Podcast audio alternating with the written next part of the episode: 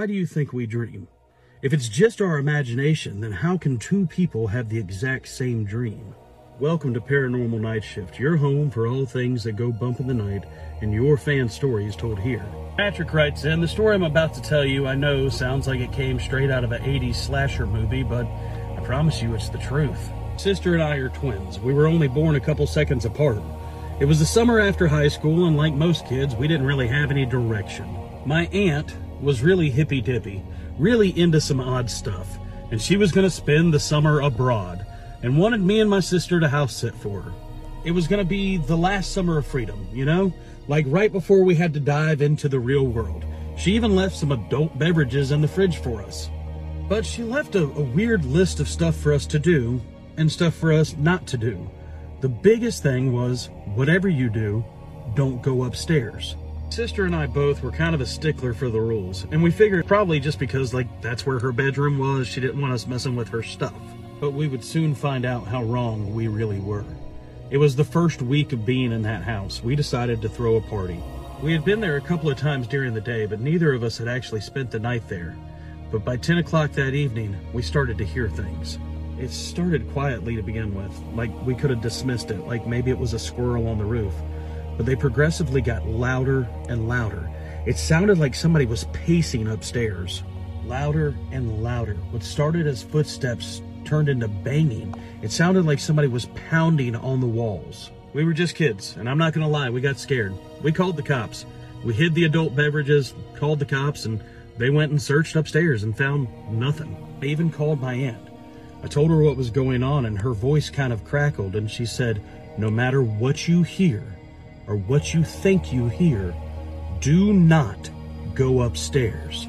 The moment the police left, it started right back up, louder and louder.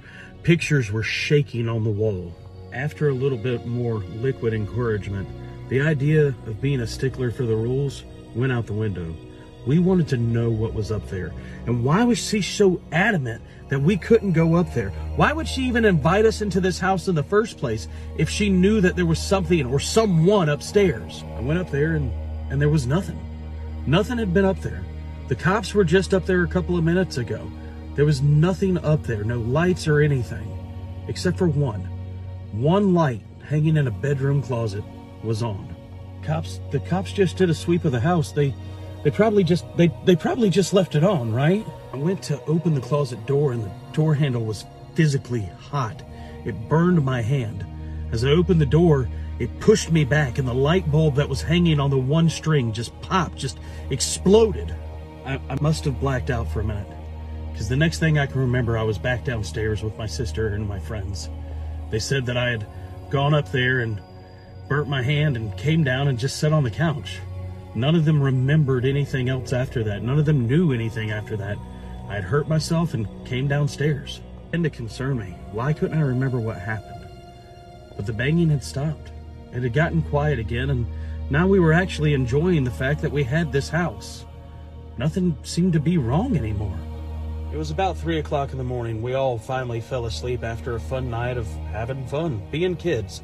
This house wasn't that bad. It was exactly what we thought it was going to be, just a party house. We were going to have so much fun. But then I woke up. Woke up after having a nightmare, I guess, if that's what you want to call it. I was back in front of that closet door. I had opened the door and saw, I guess, the pearly white gates. And there was a man who I presumed was God standing there looking at me in a voice that echoed through my head to this day. He said, you're not safe there and you need to get out. It shook me to my core, and I just needed to get up. I went to the bathroom, but I was so surprised to find that my sister was in there just standing, looking at herself in the mirror. She looked me in the eyes and said, we need to get out of this house. They say twins have a bond. I guess it's because we were together so long in the womb that we feed off each other's energy, but she wouldn't talk to me. This was the first time that she had never said a word to me other than we need to go. We woke all our friends up and got out of the house. I later asked her what had happened.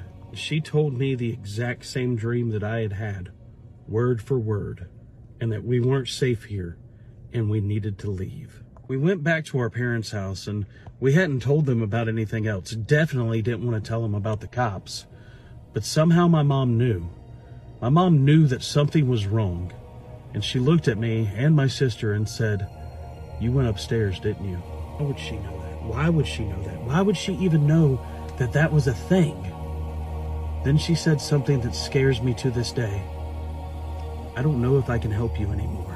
What did I experience? What is waiting for me?"